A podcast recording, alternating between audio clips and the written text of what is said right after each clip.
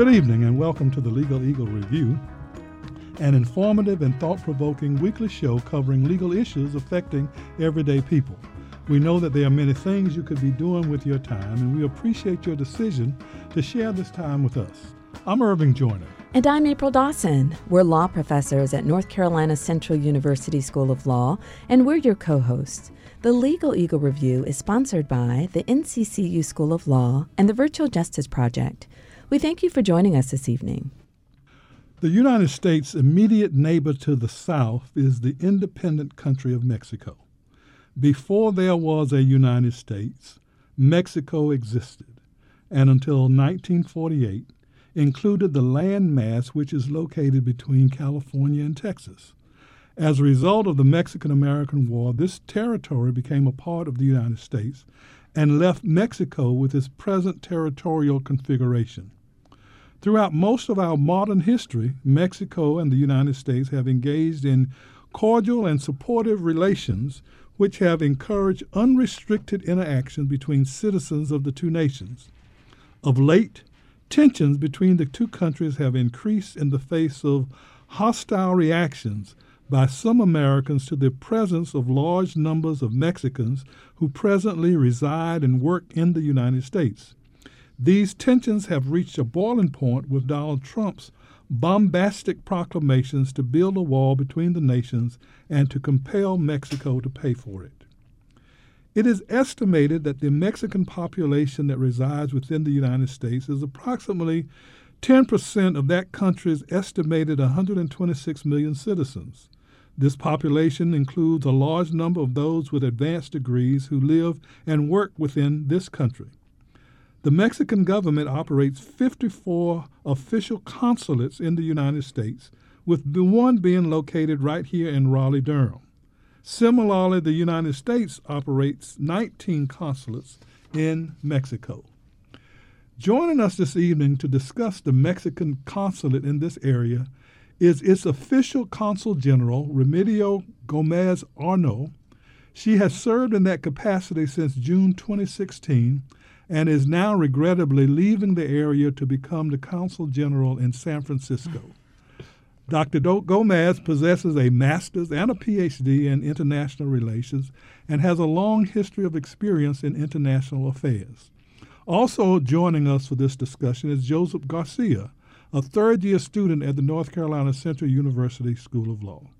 So, to both of you, welcome to uh, to our show. Thank you. It's our pleasure. Yeah, Thank thank, you, you, thank for you. joining us for this uh, this uh, this discussion. Let me just start out uh, with uh, Dr. Gomez. Do you want me to call it Dr. Gomez? or Consul, it's- consul. uh, consul, yeah. consul Gomez. All right. Um, can you talk to us a little bit about the uh, the Mexican consulate in uh, in Raleigh and what it is that uh, that it does and the kind of work that uh, you do or that you have been doing as its leader? Yes, of course. Well, first of all, I would like to say that uh, we have 50, 50 consulates in the United States. Uh, and if we count Canada, then we have six more there. But here it's it's 50. And we are one of those 50. N- it doesn't mean that there is one per state uh, in, in America.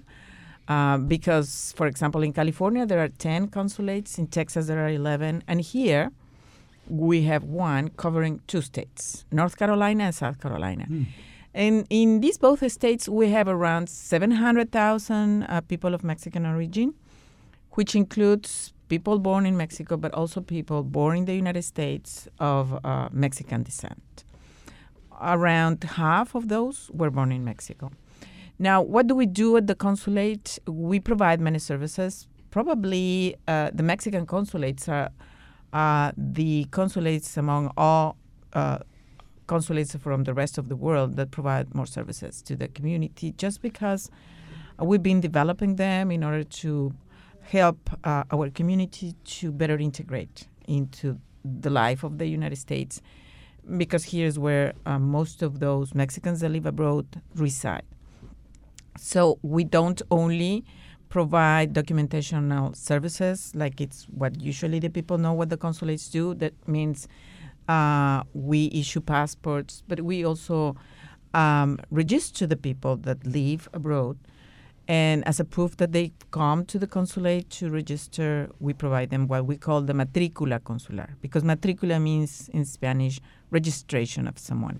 Mm-hmm. And it's very important because whenever a Mexican residing, like in the Carolinas, uh, has an accident, is unconscious, or passes away, then thanks to that registration, we have a database with the emergency contact information for the people. And that has helped to locate many people and has helped to locate many relatives.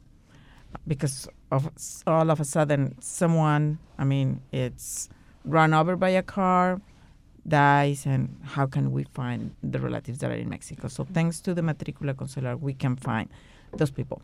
So, basically, those are the documents that we issue, but it, it's also very important that children of Mexicans that are born uh, in other country, like here in the United States, they also are entitled to have the Mexican nationality. So they come to the consulate to get that Mexican uh, uh, birth certificate. Uh, that's only in the part of the documentation, but we also issue powers of attorney, for example. Uh, many people that are li- living here and then they have legal issues in Mexico, like what? Like uh, buying, selling property, like registering children that are born there because parents go there and the, sometimes the spouse uh, lives there. She gets pregnant, the children born, and then uh, thanks to the powers of attorney, they can register under name and so on, uh, other legal issues. Open closing bank accounts. Then, very important to our uh, services is to provide them legal assistance. Any person living abroad, the most vulnerable moment it's whenever they have to face legal issues, mainly or uh, law enforcement authorities. Mm-hmm. So that's a very important part of us. We provide legal assistance in different areas, not only on migration, but also on labor, on criminal and civil matters. And then we have many community programs, mainly devoted to education and health. And then, of course, we organize cultural events and uh, we deal with the community through uh, uh, the relationship with the media, like here that we have our Consul Cecilia with us. Okay. Now, you, you talk about the, um, uh, the children mm-hmm. of people who immigrate into the uh, United States and they're born here mm-hmm. Uh, and they become dual citizens, I, I guess. Yeah, if they are registered also in uh, at the Mexican consulate mm-hmm. or in Mexico, yeah, they, they are entitled. Mm-hmm. Parents decide whether they want to register them or the children themselves, when they become uh, older enough, they can come and register themselves, just showing proof that their parents were Mexicans. One of them. Now, what what is the uh, value uh, and I guess the benefits of being a dual citizen? Well, you can be a dual or uh, trial. I mean, I mean, tri tri uh, national. The great benefit is that wherever you are in any of those countries, you have all the rights like any other citizen.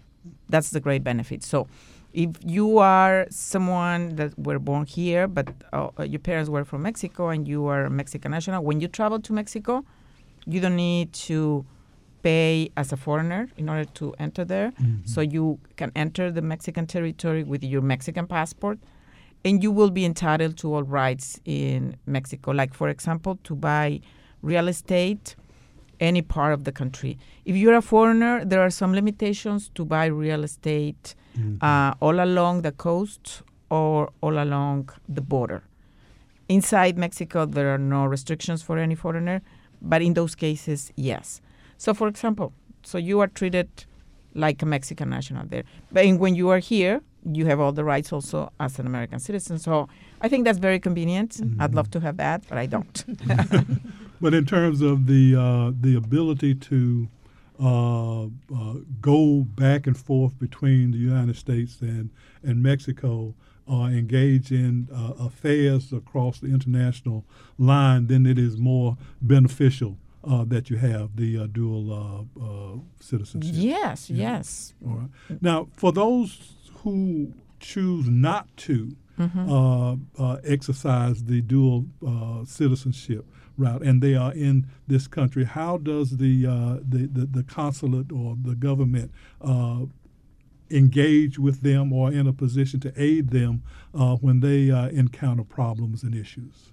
Well, if it's only an American citizen, we don't get into that because mm-hmm. they don't need. I mean, the purpose of a consul or a consulate uh, to provide legal assistance to a national that is living abroad is precisely because the national doesn't know the laws.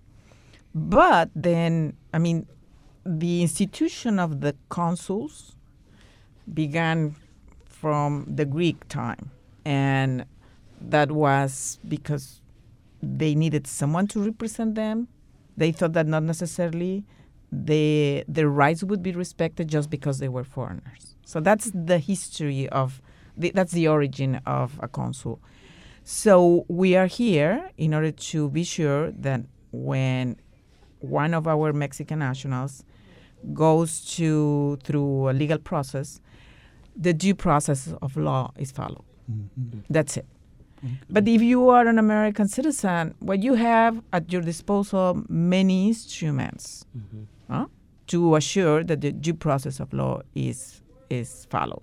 But if you're not, I'm not saying that that doesn't happen, but then you can count on your consul or your consulate to help you in explaining you what's mm-hmm. going on mm-hmm. and also in assuring that the due process will be followed. How do we assure that? Well, if we find that, that something is wrong, then we um, help them to know which is the procedure that they should follow.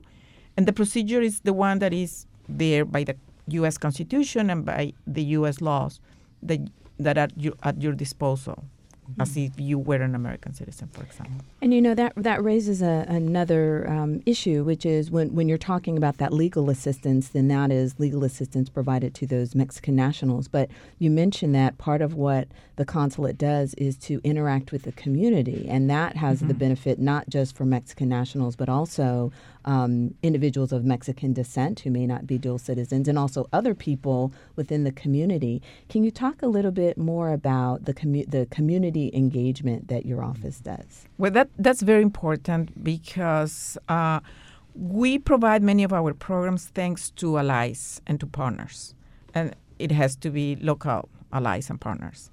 Uh, without uh, that engagement, we wouldn't be able to provide those services mm-hmm. uh, just because we have to cover a very wide territory. And we are basically here in, in Raleigh, even though we travel a lot. So if we want to provide legal assistance in Charlotte, for example, then we sign agreements, MOUs with local organizations. It's mm-hmm. usually nonprofit organizations. We work a lot with universities with academic institutions because two of our uh, community programs, uh, the most important, are related to education and to health. Mm-hmm. So, in the case of education, we provide scholarships for students uh, born in Mexico or born here of Mexican descent that are in higher education. Uh, whether it's a community college or it's a university, we, we provide those scholarships. But we also provide advice to the parents as how to um, navigate mm. sometimes the cumbersome uh, educational path, no? Uh, mainly financial, from the financial point of view. So, yeah, we provide that to either you were born, born in Mexico, you were born here of Mexican descent. Okay. Now, Mr. Garcia, you yes, are sir. a uh, graduating uh, law students at uh, North Carolina Central University School of Law. Yes, sir. And I've uh, gone through uh, three years of the rigor. Definitely. Uh, and uh, you are a, a product of, of Mexico. can you talk about your, your life journey and how the, the, the, presence of the Mexican consulate here has been of benefit to you or not as you've gone through uh, the uh, educational process. Yes, thank you, Professor Joyner. I appreciate you um, asking me that question. So, my story my parents immigrated to the United States when they were 17. Um, yeah, a long, long time ago. And so uh, my sister was actually pregnant with, uh, I mean, I'm sorry, my mom was pregnant with my sister, and they get they got to the California. When they got to California, um, that's where I was born, and my little brother Kike was born as well. And then we moved to North Carolina when I was around the age of four. And so around that time, the immigration laws weren't as as I'm not well, they were lax. Let's just say that they were more lax than what they are now. And so at that point, you could in North Carolina, you could get um, a driver's license with minimal information. And then the immigration laws started changing. Things started ramping up, and so that's where the significance of this matricula came around. Because uh, my mom, my, my mom and dad got divorced. My dad went back to Mexico, and so my mom remarried with uh, my stepdad. And so they needed las matriculas, which is uh, these registrations. The yeah, the IDs. And so my mom went to the uh, the consulate and got her passport and the matriculas. And that's when the talk started going around about um, these, uh, these agreements with ICE and things started ramping up. And that's why she thought it was significant. And even in our communities, we were encouraging people to go to the consulate to get this identification because it's just like the general counsel said, um, car accidents may happen, uh, tragedies may happen, and there is no identification from the state because mm-hmm. you need a social security card, you need a mm-hmm. birth certificate, so you can't have these identifications. So for Mexican nationals, at least, you could go to the general, uh, uh, the consulate and get this identification. Now, a sub alternative to that is you have local organizations like Centro Hispanos, you have Casa Guadalupe's, and things like that that have um, identification cards. They simply state the person's name, address, but they're not recognized by the North Carolina government as valid forms of identification. And so that's where we encourage people, you know, to at least Mexican nationals to go to the consulate and get these identifications because this really does help the process of identifying people in the event of tragedies. But if I can interject, mm-hmm. unfortunately, in 2015, a law was passed uh, here in North Carolina that doesn't recognize the matricula consular as a valid ID. Right. Yeah, that's right. But anyway, when I arrived in 2016, I continue asking the community to get the matricula just mm-hmm. because of the emergency contact. Mm-hmm. All right, this is uh, the Legal Eagle review, and uh, we are talking about the uh, uh consulate, Mexican consulate here in uh, in Raleigh, uh, and want you to stay with us. We're going to take a break uh, right now, and uh, we will be right back. So uh, stay with us.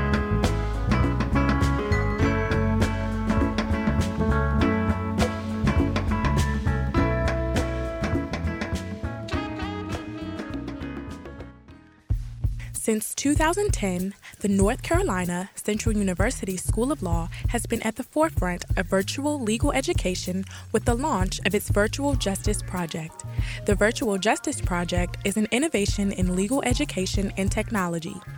NCCU School of Law pioneered this approach to address the underrepresentation of African American lawyers and a lack of access to justice for low income and marginalized communities. Virtual pre law courses prepare students, wherever they are, for the rigor of law school. The Know Your Rights series offers legal information sessions that empower participants to understand the law and to promote self advocacy.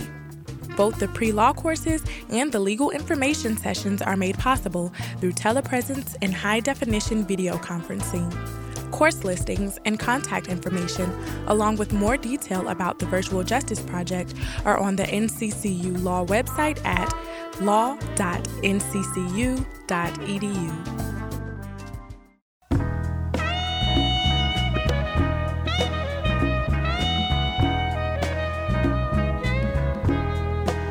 Okay, we're back on the uh, Legal Eagle Review. We're talking with uh, the Consul General uh, Gomez of the uh, Mexican consulate uh, here in in Raleigh, Durham. she is now on her way to San Francisco, where she is going to be consul general there. And we have Joseph Garcia, who is a third year student. Uh, a, uh, at the uh, North Carolina Central University School of Law, who will be graduating in in May. he hopes uh, so that he can go out now and uh, and practice in the uh, legal uh, profession. Uh, we were talking about uh, the, the, the role and the function of the consulate here in, in, in in Raleigh. I was corrected that there are 50 consulates around the country. I was I had in my research shown 54. Uh, but you know, 50, 54 is pretty much the same thing that they are charged with the responsibility of protecting the rights of, uh, of, of, Mexican citizens who come into the uh, United States. And there is a, a growing population uh, in North Carolina of uh, people from uh, Mexico, and uh, they you find them in all areas of uh, of life, uh, and their uh, offsprings are also uh, here. One of the uh, issues that obviously has come up of late, Mr. Garcia spoke to this earlier, is the tightening of immigration concerns in this country and a uh, changing attitude of people within this uh, this country about people migrating in, mainly from uh, Mexico. Although many of the people who migrate through Mexico are not necessarily Mexicans, uh, because there are a lot of people who come uh, through uh, Mexico. Uh, talk about the relationships that exist between the United States and, and Mexico and how that has been changing in, uh, in, in recent years. And then, uh, most importantly, what is the um, response of the Mexican government to this, this changing atmosphere that mm-hmm. uh, we experience here in the United States? Well, let me tell you, first of all, uh, what has been changing basically more than the relationship between Mexico and United States authorities, uh, we continue having a good relationship because we are aware, I think both governments, that there are many uh, interlinks between our communities and for businesses. So we are aware, aware of that, and we don't want to spoil that. Uh, what has been uh, changing, and most of the people have not realized, is the migration itself of Mexicans to the United States. Actually, since 2000, it began reducing the numbers of people coming to the United States from Latin America and basically from Mexico.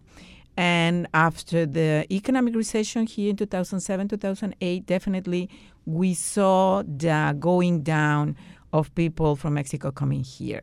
So far that now um, there are uh, what we the, the, experts call the zero rate of migration, which doesn't mean that Mexicans are not coming, but the same number of uh, people that are coming here from Mexico are the same number that are going back there. Mm-hmm. And actually, uh, this year, our foreign affairs minister he al- already said a few weeks ago that there are more uh, visas provided to Mexicans coming to work to the United States in different areas um, than um, Mexicans being sent back to Mexico. So the phenomenon has changed completely from what the average people knows about Mexican migration. And what has been growing recently is the children of Mexicans here. So far, that not necessarily here in North Carolina yet, uh, but all, all over United States on average, uh, it's two thirds are born here, and only one third was born abroad. That's mm-hmm. what we can see of uh, the the migrants and their offspring. Um, having said so, um, as to the relationship, uh, the new uh, president of Mexico who took office last December, he has stated very clearly that he wants to have a good relationship with uh, the United States. We are for uh, the uh, confirmation ratification of the NAFTA 2 or the USMCA, mm-hmm. as it's, it's, called now.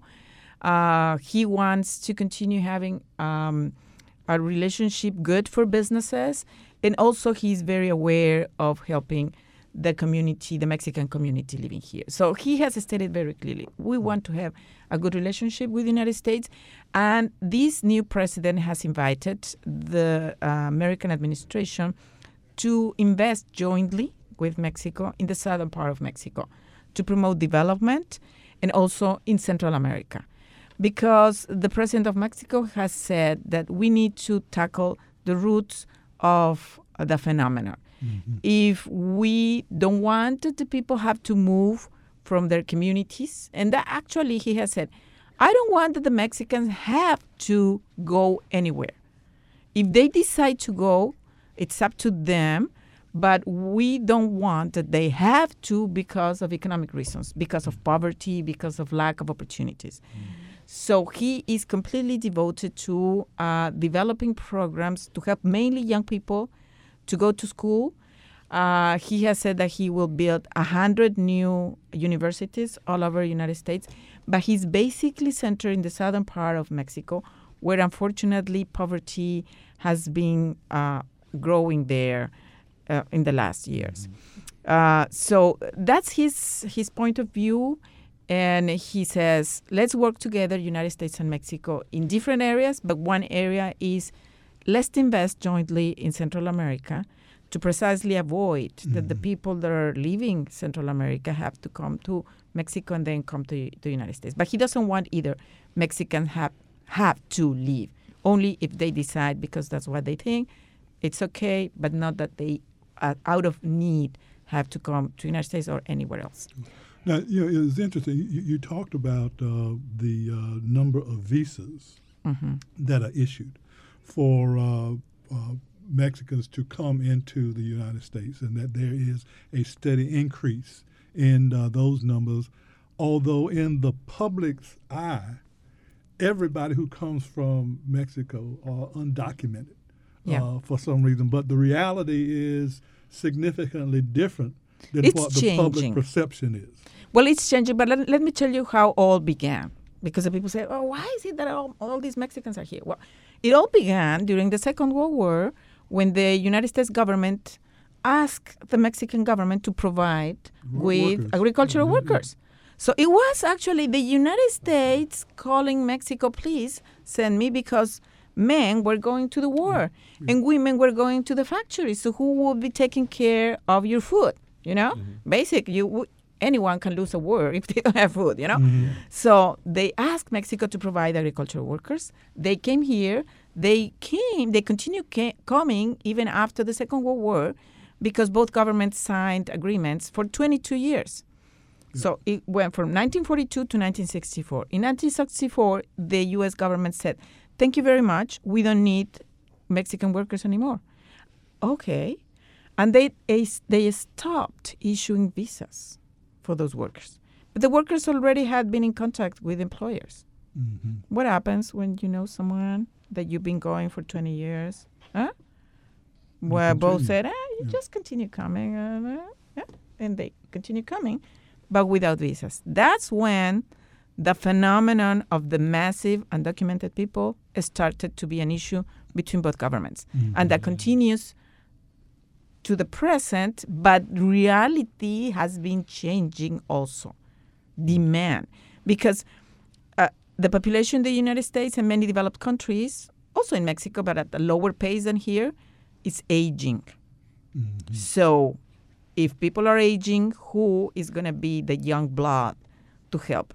And it has to be immigrants for labor force in the in the United States. And that also kind of underscores this point that when people think about um, Mexican immigrants, the the view is uh, oftentimes negative without understanding the benefits that flow current day from having individuals of uh, Mexican nationality or Mexican descent within within our country. Can you talk about the benefits that we, as the United States, get from having uh, Mexican nationals and Mexican descendants here Yeah, in, of the, in course. this country? I mean, we're contributing with the community of the United States to build your buildings, your houses, huh? And that allows you to have uh, more affordable housing. But also, we contribute to beauty your cities. Uh, yeah, cleaning the buildings, uh, doing the landscape, and um, we help. Uh, we continue helping in feeding the people, not only from here but also from other parts of the world, in the export of food. I mean, of uh, different things that are being grown here, thanks to the hands of the Mexican migrants. So we are helping on, on all of that.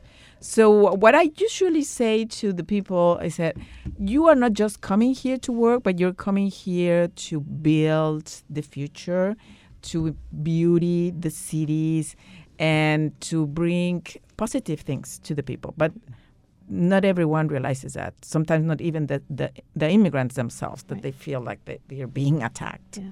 And you know, we also have to think about the tax base, right? They contribute to taxes, they contribute to uh, consumer um, consumer consumerism. So we think about yes, the buying power. those two things are very important economic things because usually it's the idea that the undocumented people don't pay taxes. Well, we all have to pay taxes Mm-hmm. when we go and buy anything. You know, taxes added for anyone, but also uh, they have tax IDs and they file the taxes every year. Uh, so they also pay those taxes. And there are estimates about the millions of dollars that they provide. Uh, they also have contributed to the Latino market as consumers, and that has helped many companies, some of them global companies, some other smaller and medium companies, to prosper because they have the Latino market consuming their products. And one thing very important, we have contributed to enrich your gastronomy because now guacamole and salsas and tacos, I think they're already part of the food and the diet in the United States. M- Mr. Garcia, can you talk about uh, your experience with the change in attitudes uh, uh, in the United States about uh, the presence of uh, Mexicans in, uh, in, in in this country? yeah, um, and thank you for asking that question. And so um, I hate to be a little long-winded, but the attitudes you can see that there's been a variety. And General Counsel, like you know, thank you for saying that because she's right. We do, and I say we, I mean Mexicans, Mexican Americans, Chicanos, uh, people of Mexican descent. We contribute significantly to this economy, but the attitudes have varied from go from the hearing the go back to your own country chants to build the wall and to having support um, to have people in favor of immigrant rights, and it varies across the board. Uh, my experience growing up, um, I was an American citizen, born in the United States and everything, but I remember in, in elementary school, the kids that didn't understand me would pick on me, would say things like, "Go back to your own country," and like, you know, you know, speak English. And I'm like, my parents can't speak that much English. What do you mean? I'm talking, I'm translating. And it at that time, I didn't understand what they meant by "go back to your own country." Like I was born in California. What do you mean? You want me to go back to Cali? Like, but, but I didn't understand what that meant until I started getting older, and um, I'll, I'll, I'll never forget. Um, I had learned about freedom of speech, right? And one of my one of my teachers, I think it was in elementary school, uh, was telling us that you don't have to, if you firmly believe in something and it's your right to do something, you don't have to uh, stand up for the Pledge of Allegiance if you don't want to. Uh, I remember there was one time I didn't stand up for the Pledge of Allegiance because I remember that, right? Um, I can't remember the teacher's name, but she said, I don't care what they do in your home country, but you respect my country and you stand up when we do the Pledge of Allegiance if you're going to be living here. Yeah, she said this. And I brushed it off. I didn't think about that until years later on down the road, once you start reflecting on life and the attitudes that people have had towards you because of the color of your skin. I thought, man, this is these are the people that that I used to go to school with, right? Fast forward to high school times. Um, I'm becoming more accepting of different people's opinions because I engage in conversations with them. I challenge their perspectives. Why is it that you think that way? Why is it that you believe such and such? And I got a variety of reasons. I've got my parents brought me up this way. Um, such and such stole money from me. Um, this person was a really good hard worker. I believe in in the efforts of of their background, and so I tried to begin a dialogue with people that have varying attitudes and challenge them. Why is it that you think this way? But attacking the elephant in the room, um, with today's modern day society, it's they're polar opposites. Either you're in support of immigrant rights and Latinos, or you're against it, and you're attending these rallies saying "build the wall, build the wall." And every single time that I try to challenge someone about their thoughts, and not even on an aggressive point, you know, just ask, why is it that you think this way? Why do you feel this way that you do? Because they need to go back. They've never contributed to the country, blah, blah, blah. But again, it's ignorance. If you understand the, the, the power of Mexican people and Mexican nationals that we have, well, again, we, I I mean, is, you know, Mexican descent, the biggest thing that, that they always go to is that they're coming in here stealing all our jobs. Uh, they don't pay taxes. First of all, let's get let's get one thing straight. All right, Latinos that are coming to the United States, um, they're doing some of the jobs that people don't want to do. You see, and that that's first and foremost. Other than that, they're hardworking individuals.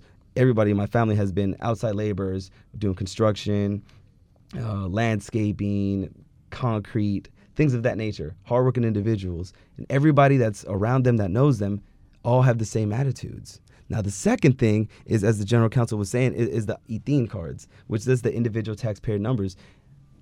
Latinos contribute a significant portion through uh, taxes because they still file taxes, they still pay taxes, and they have to go through the regular process because the IRS is the one that gives these ITIN cards. And so the IRS is aware that people are foreign nationals because you have to submit your birth certificates or a passport or some identification that shows you are this person, and you, it has to show uh, your location or where you live at. So the IRS is aware that these people are foreign nationals, but yet they're still contributing to uh, the funds that go in. Now, what I have seen is that sometimes they quote unquote have this well, we can't return some of your money. We're going to hold it because there's an issue with your number, right? So you only get part of your your money back, and they'll hold it. Yeah, yeah, I, I've seen it happen. They'll hold part of your money, and then they'll return it once you submit the proper social security number or proper identification. Hmm. This Yeah. is the refund you're talking. Th- This this is the refund. Yes. So in some cases that happens, in others they Is get that the due process of law? That's not the due mm-hmm. process of law. That's not. Well, all right, we're going to have to take a break. You are listening to the Legal Eagle Review here on WNCU 90.7 FM, and we have been talking with the Consul General Gomez and Joseph Garcia, who is a third year law student, about the relationship between the United States and Mexico. Uh, we're going to take a quick break, but we hope you'll stay with us. We'll be right back.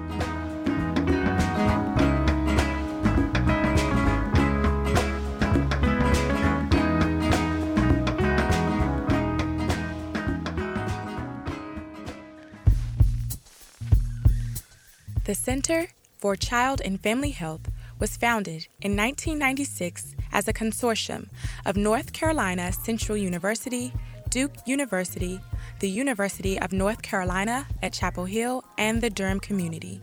Since that time, CCFH has become a national leader in research, training, and the treatment of childhood trauma. The mission of CCFH is to care for children and families affected by abuse, neglect, and other forms of trauma. Its professionals utilize a multidisciplinary, measurable approach to provide prevention services, treatment for children and families, professional training, and research related to childhood traumatic stress by uniquely integrating community based practice and academic excellence. Its vision is that every child has the right to be loved, nurtured, and safe. As a center of excellence, CCFH strives to define the highest standards in the prevention and treatment of childhood trauma. In this way, stability and hope can be restored for children and their families. Information about the Center for Child and Family Health is at 919 419 3474 or the center's website at www.ccfhnc.org.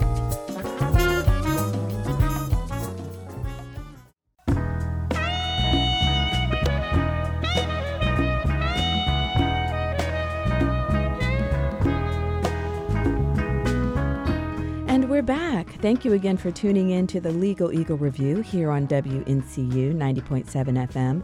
I'm April Dawson, and my co host Irving Joyner and I have been talking with Consul General Gomez and third year law student Joseph Garcia about Mexico and the United States. Um, so, um, Consul General Gomez, I wanted to kind of shift gears a little bit. Uh, Mexico had a um, a landmark election last year, and as you know, we've had some election issues in the United States. Uh, we've got elections coming up in 2020, and I wondered if you could kind of talk about the election that took place in Mexico, and then give us your observations about uh, some of the difficulties that we're having in the United States. Well, uh, as consul, I have to be very respectful of the uh, internal issues or domestic issues. So uh, uh, I, I would prefer not to talk about elections in the United States. I'm not allowed because of international law.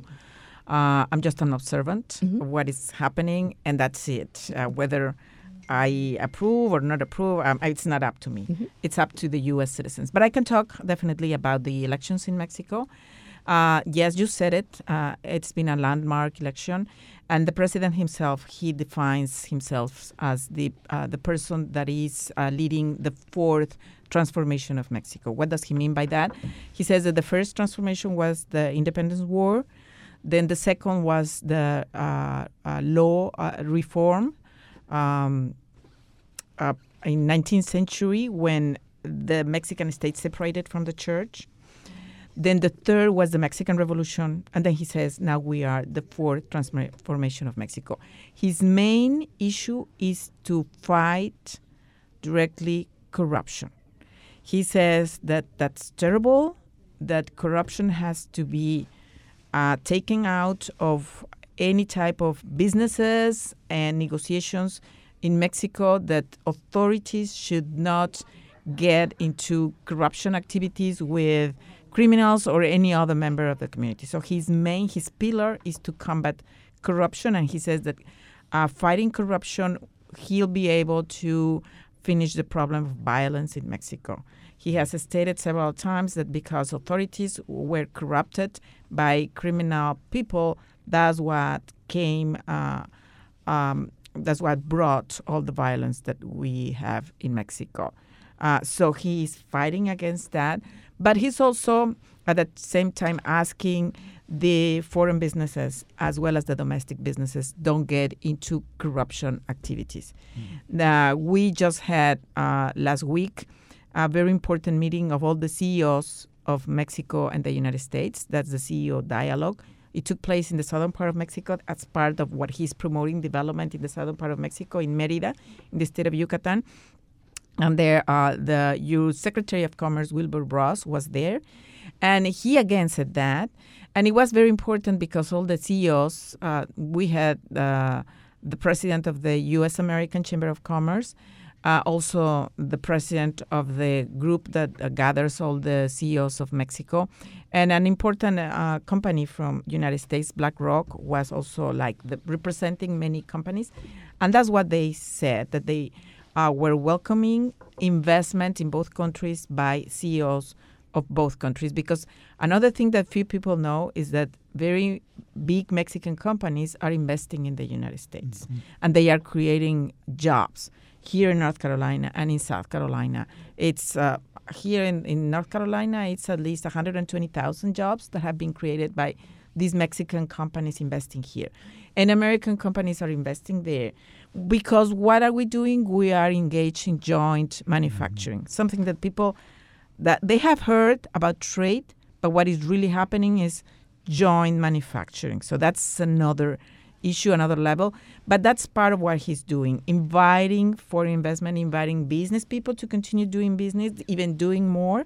And um, but he has in mind fighting corruption, and he's telling, please, private sector uh, don't get into corruption activities. Let me let me just kind of switch uh, gears just a little bit as well. Earlier, you talked about uh, education mm-hmm. and the uh, efforts that you have been engaged in to encourage uh, Mexicans to uh, participate in the educational efforts here in the United States. Mr. Garcia is a, is a product of, yeah. uh, of that. So, can you take a couple of minutes and just talk about what it is that the uh, consulate has been doing uh, with respect to uh, promoting uh, the uh, utilization of colleges and universities in particular in the United States for Mexican citizens and their offsprings? Yeah, yeah, of course we we have as a goal to help our community to better integrate into the society. It means, among other things, that they need to uh, continue educating so they can fit better into the society. What does it mean? They need to learn English, but we also tell them don't forget Spanish because it's better that you're bilingual. You know yeah. that will open doors all over the world. Uh, so we encourage them to um, um, learn English but also finishing their education in Mexico. So, th- thanks to partners here, we offer for free online programs to finish their elementary or their secondary education in Mexico. And then the Mexican government also offers for free um, online programs to do your high school and even to study a profession. Not all the professions, but some professions. But also at the same time, we encourage them to make use of the community colleges and to go to the university. We encourage the parents to think of supporting their offspring that ha- are born already here or they brought from Mexico to go to university. And that's why we just opened last year an office at, in, in, in um, at the consulate that is called the Window of Educational Orientation. And there we provide in, uh, bilingually in Spanish for parents and in English for students the information of how to go to higher education. That's why. And it's being managed by a university. Um, and the Mexican government provided a grant for that so the people can attend that, that window. And I'm happy that parents are feeling more confident of going into an office and then asking in Spanish, how could I support my children to go to the university? They can sit down there and have the information. So, yeah, education is basic for us. We've been helping, for example, to provide uh, certificates. We know that many of our people work in uh, kitchens. So last year, uh, thanks to a grant from the Mexican government, we provided courses, mini courses of two intensive days to get the uh, Safe Serve certificate to Mexicans working in kitchens. Mm-hmm. And that is a, a contribution to the whole society because then you have people working in the kitchen that have certificates that mm-hmm. know how to handle better in a safer way the food that you're eating. Mm-hmm. And, and you can see Mexican people working in all types of restaurants, whether they are Japanese, Italian, French, whatever. Huh? Mm-hmm. They, they are not only working at Mexican kitchens. So we were with that. And we also offer for free English and Spanish. How does it? well, intensive uh, sessions uh, for people to learn how to do business in English, but with teachers explaining them in Spanish, how to better read contracts, mm-hmm. and which are the main phrases that you need to know when you're dealing business because Mexican people, the immigrants, they are very pro uh, entrepreneurial. They yeah. are very entrepreneurial. So they maybe they don't have documents, but they always think, oh, let's open a, a restaurant, let's open a small company of cleaning or construction. Yeah. So we are helping them to learn which are the rules in North Carolina, so they are better um, formed or better organized as a, as a business. Mm. Mr. Garcia, you, you are a uh, product, a successful product of, of that, having uh, navigated through the educational uh, structure here in, uh, in North Carolina. Uh, can you talk about your that, that educational component and your, your drive that brought you into an HBCU for for law school and now getting ready to go out into the legal profession? yes. So um, I, I, my family was not aware of those programs during the time when we were coming up. Um, I don't think they were even aware uh, that you could get a matricula or a passport. Mm. But had we known those uh, those resources, we would have definitely used them because, like, honestly, um, and um, General Counsel is uh, to the viewers. My face lit up when she said you could uh, you could go in there and uh, they would explain to the children in English and parents in Spanish. Because growing up as as a Chicano kid, you know, everything is Spanglish. Everything. Your parents, my parents speak to me in Spanish now. I respond in English. Uh-huh. And so I'm like, Mom, at the end, it's like, no, háblame en inglés, like, because I don't understand what you're saying in Spanish. I'm like, okay, fine.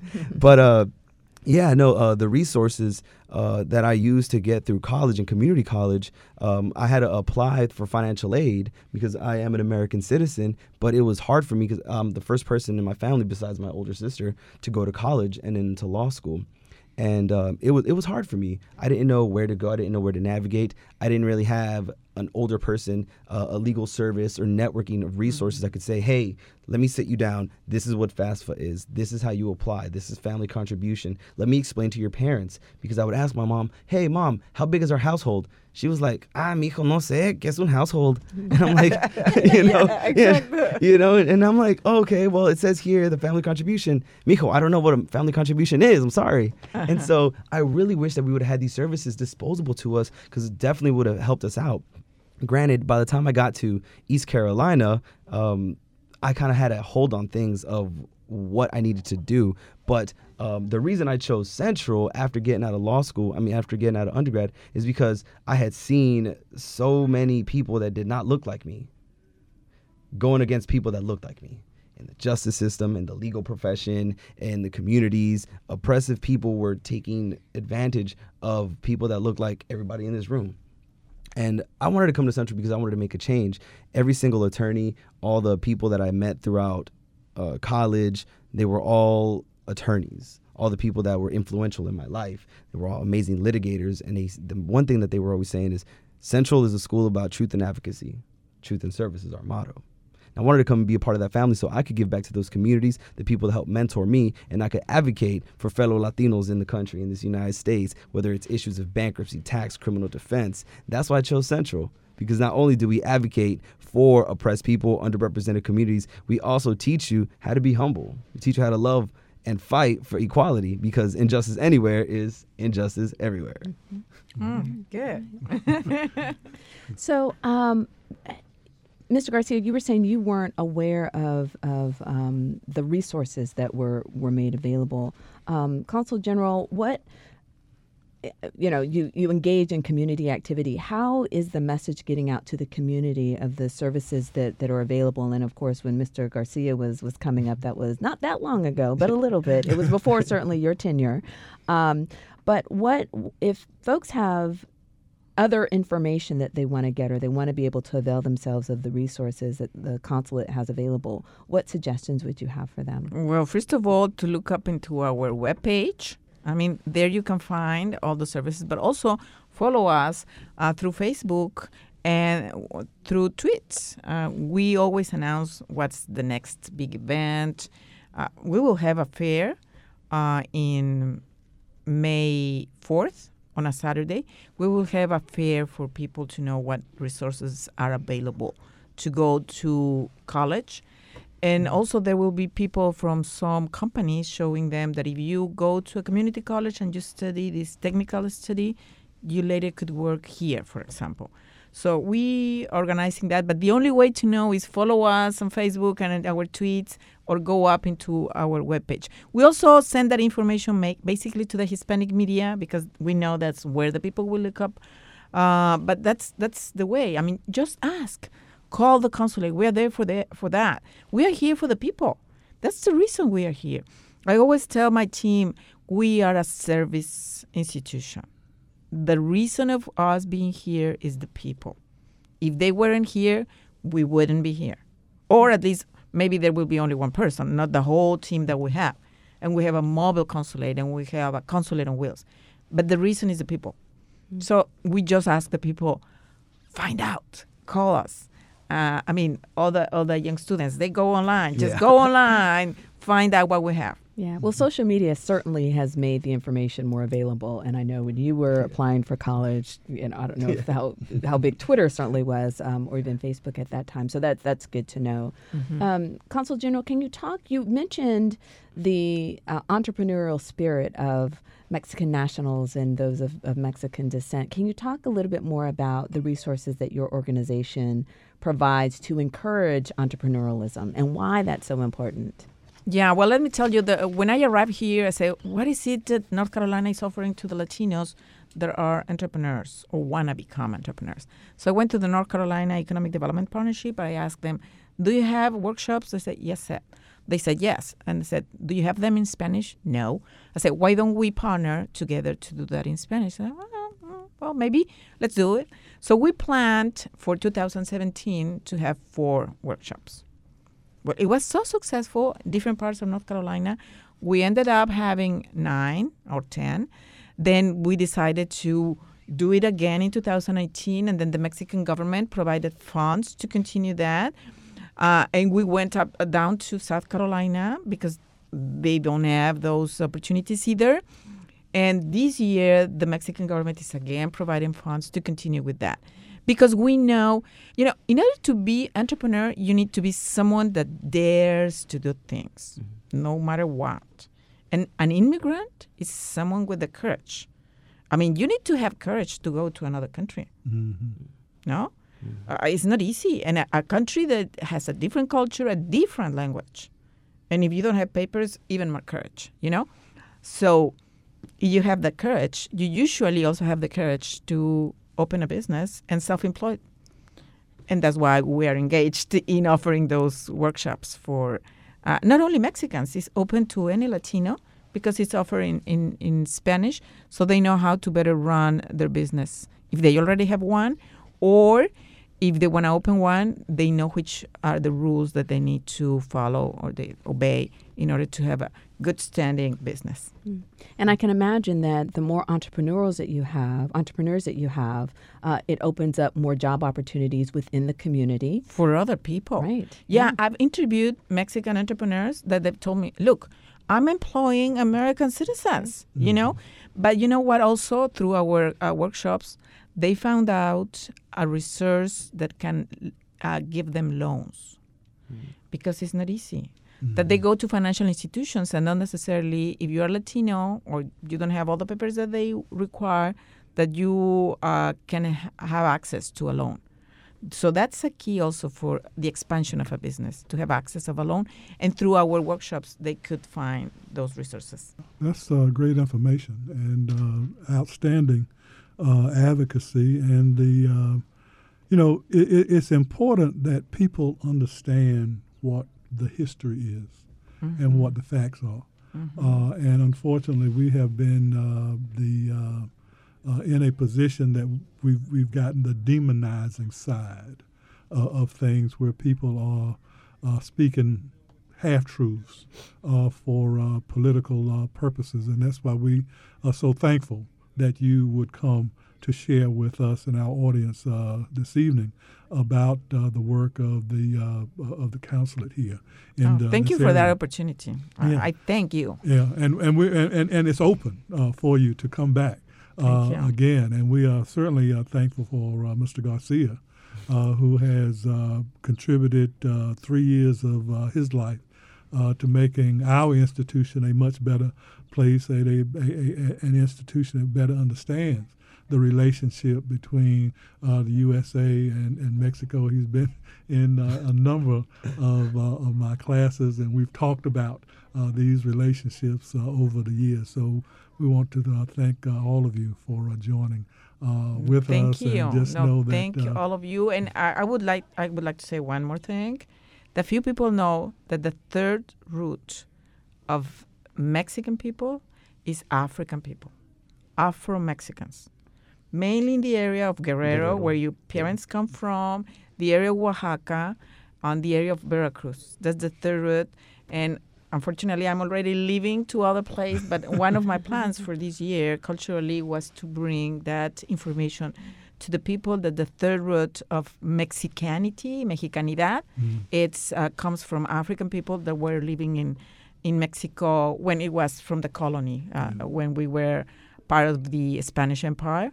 Mm-hmm. Uh, but then what happened is that there was such a mix that it's difficult to trace down. But very important people have African origin, mm-hmm. uh, like presidents uh, in Mexico. The first president, actually, he was of African descent, and other more modern presidents also. Yeah. So that's an important part that I would like that everybody yeah. knows. And in fact, we had a uh, class where exactly that information was provided, and oh, people oh, really? were, sh- were shocked. Ah, they, they were shocked. They didn't know.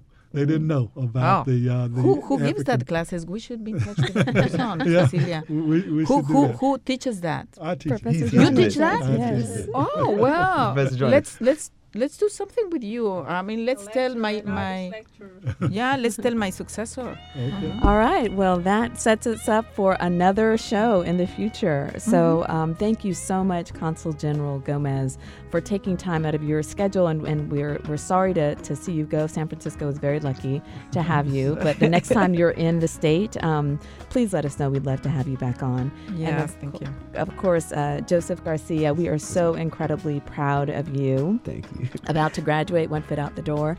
Um, we'll be sitting for the bar exam and we'll be doing great, no doubt. And, and I'm sure we will have you as a guest on the show again as well. And for you, our listening audience, thank you, as always, for spending your Sunday evening with us. If you have any questions or comments about the show, please send us an email. You can reach us at legaleaglereview at nccu.edu. And don't forget to follow us on Twitter, Facebook, and Instagram. Until next week, stay informed and engaged.